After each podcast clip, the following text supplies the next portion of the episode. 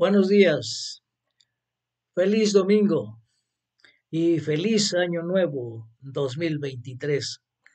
Hoy estamos en el primer día de este nuevo año y cuando empieza un nuevo año siempre queremos que las cosas sean mejores y que sean nuevas.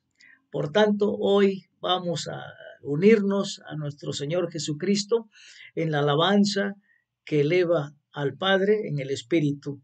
Y vamos a celebrar este día con un mensaje que lleva por título Todas las cosas hechas nuevas. Estamos de año nuevo y entonces vamos a ver cómo Dios nos ha preparado un mensaje tan hermoso, tan alentador, tan esperanzador, que vamos a llegar a la conclusión de que todas las cosas son hechas nuevas. El tema de esta semana es Dios es nuestro Rey glorioso y benévolo.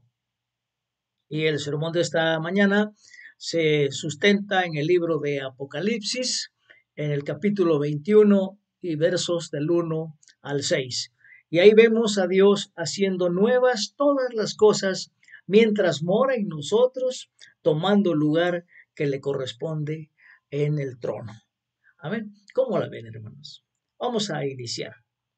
Pues bien, hay personas que cuando ven un libro interesante, eh, se proceden a leer el último capítulo. Y si les gustó, pues lo compran. Y si no, pues ahí lo dejan, ¿verdad? Y bueno, para algunos de nosotros, revelar el final no es razón para no leer el libro, ¿no lo creen así?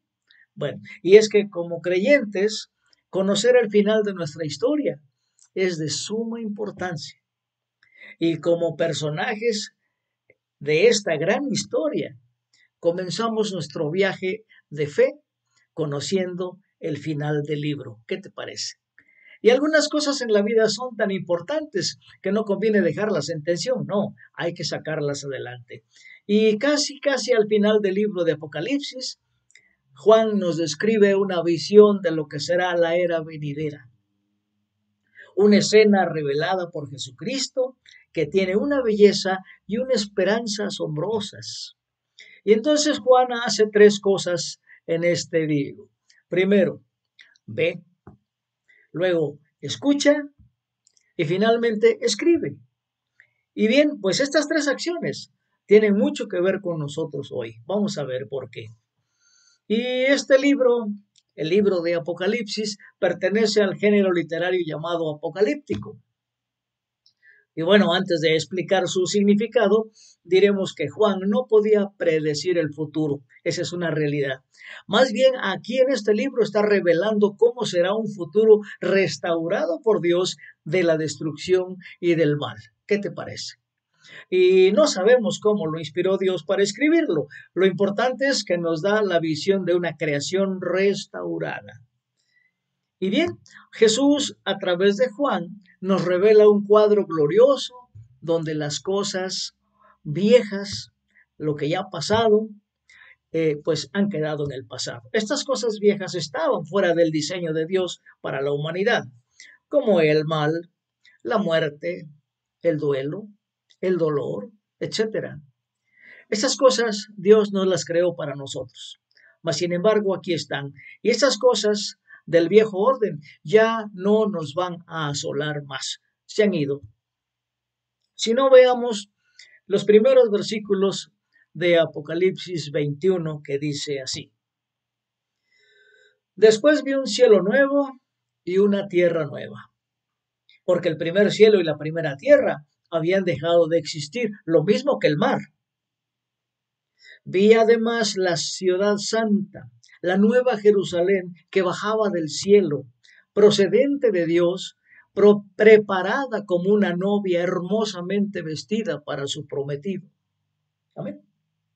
Bueno, pues cuando Juan escribió el libro, sus primeros lectores vivían un tiempo en el que el trauma y el conflicto eran una realidad, eran su realidad, como lo son para nosotros hoy. ¿No te parece, hermano?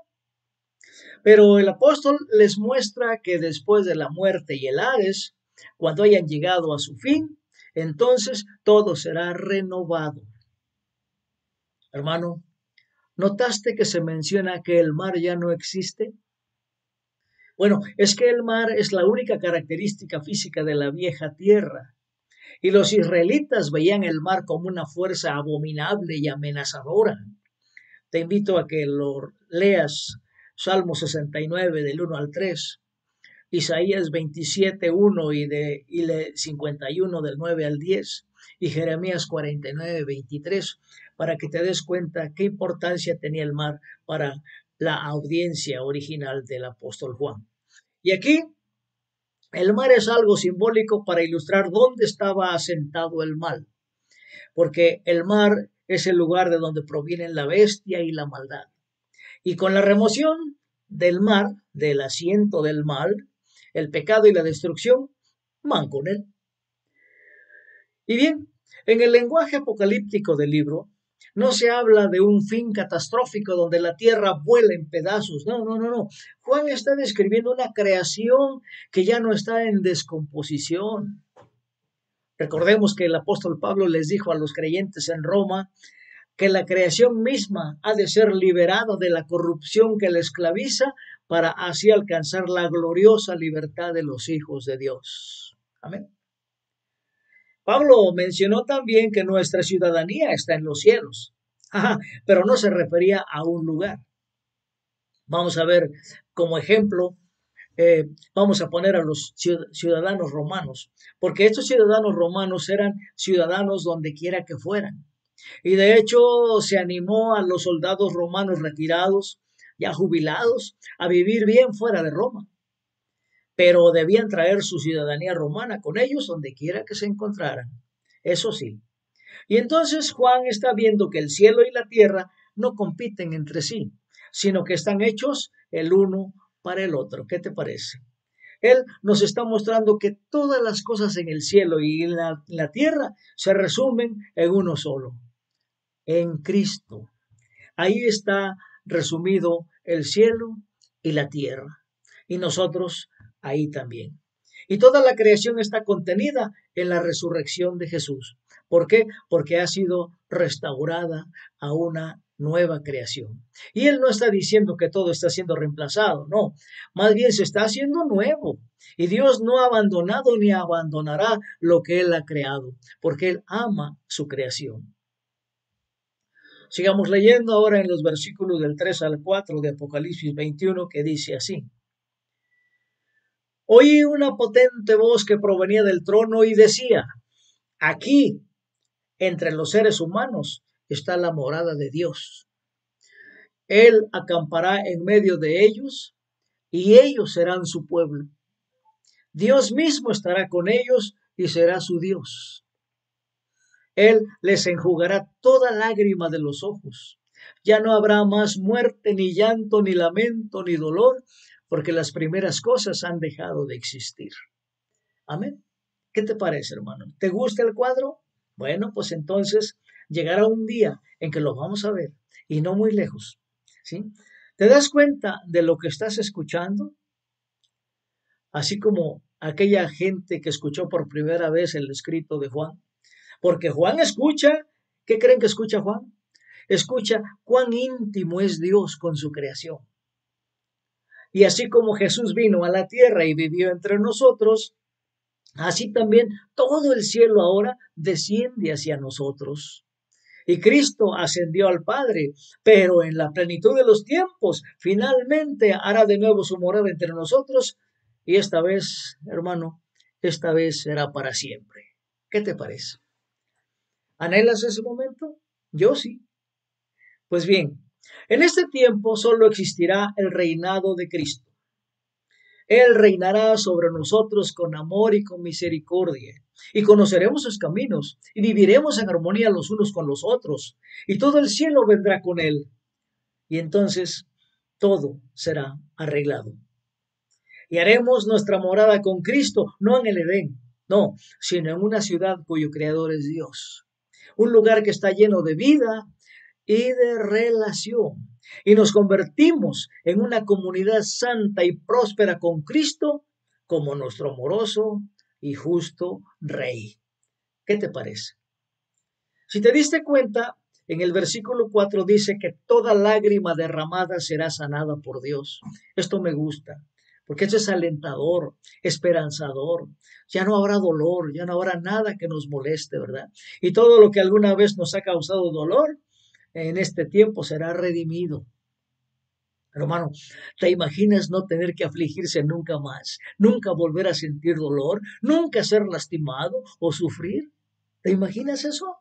Pues esto está más allá de nuestra comprensión humana, pero es lo que Juan está escuchando de la voz de Dios. Y entonces Juan también escucha acerca de un mundo donde no hay más guerras ni sistemas económicos de opresión, no, donde los tiranos y los gobernantes malvados ya no se saldrán con la suya, no. La economía de Dios es el único sistema que puede sostenerse por la eternidad. Y Juan quiere que escuchemos que viene un mundo totalmente corregido. ¿Qué te parece? Veamos los versículos del 5 al 6 de Apocalipsis 21 que dice, el que estaba sentado en el trono dijo, yo hago nuevas todas las cosas. Y añadió, escribe, porque estas palabras son verdaderas y dignas de confianza. También me dijo, ya todo está hecho. Yo soy el alfa y la omega, el principio y el fin. ¿Qué te parece? Bueno, ahora, hasta ahora, Juan ha estado pasivo, ha estado observando, escuchando, pero ahora se le pide que haga algo.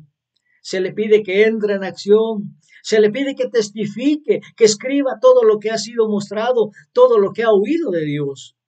Y muy obediente Juan escribió este libro. Y esta nueva creación de Dios está sucediendo ahora en un mundo que no se da cuenta de su realidad. ¿Sabes qué, hermano? Estamos llamados a actuar sobre lo que vemos y lo que oímos. Y estamos llamados a llevar a cabo la obra de la nueva creación. ¿Te animas? ¿Verdad que sí? Bueno, es que todo lo que hacemos a través de Cristo y por su Espíritu está en armonía con la nueva creación. Y toda obra de reconciliación, de sanación, de compartir el amor de Dios, es participar del cielo descendiendo a la tierra. En pocas palabras, de quitar lo viejo para dar paso a lo nuevo. Amén. Hermano, ¿qué esperanza tienes al ver todo el dolor y la muerte?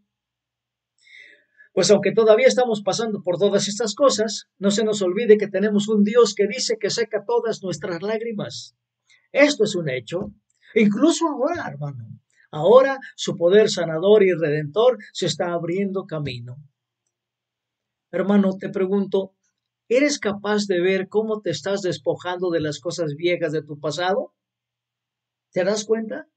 En su lugar, ¿estás viendo la novedad que Dios está, trayendo a tu vida? ¿Has estado escuchando la voz de Dios que te habla de su amor íntimo por ti? ¿De que Él hace su morada en ti? ¿Lo has escuchado bien, hermano? ¿Lo has apuntado en el corazón para que no se te olvide nunca? Tenemos ánimos al saber que lo estamos pasando actualmente, que no es el fin de nuestra historia.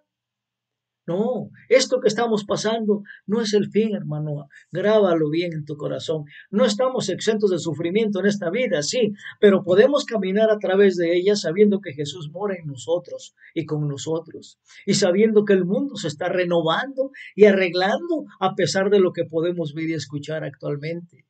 No se te olvide. Pues, ¿Sabes por qué? Porque las cosas anteriores que nos han dañado están siendo sanadas. Tenemos la gran promesa de que Dios morará con nosotros y que seremos su pueblo. Él será fiel en hacer todo lo que ha dicho, incluso ahora. Él está preparando su iglesia como la novia para recibirnos con gozo, hermano. De principio a fin, todo esto se está logrando a través de Cristo. He aquí, he aquí, hermano, Él hace nuevas todas las cosas. Amén. Demos gracias. Bendito Dios, te damos gracias por ese, ese momento tan alentador que nos estás anunciando, e, ese momento en que tú establezcas tu reino y veamos venir al cielo hacia la tierra, hacia nosotros nuevamente, y, y tú como rey de reyes y Señor de señores, gobernarás en nuestros corazones y gobernarás en esta creación nueva. Gracias, Padre, por alentarnos a poder pasar esta vida acompañados por ti en tu misma presencia para salir adelante, porque esto sabemos, Señor, que no es el fin, sino es el principio de un mundo mejor, el principio de la eternidad, el principio de tu reino. Gracias, Señor, por ese amor tan inmenso que derramas sobre tus hijos y esa emoción que nos da saber que un día, Señor, un día estaremos juntos gozando de tu misma presencia y de la relación que tienes con Padre, Hijo y Espíritu Santo morando en cada uno de nosotros. En el nombre de Jesús te agradecemos y te damos gracias y te damos honra y gloria porque te lo mereces. En el nombre de Jesús. Amén.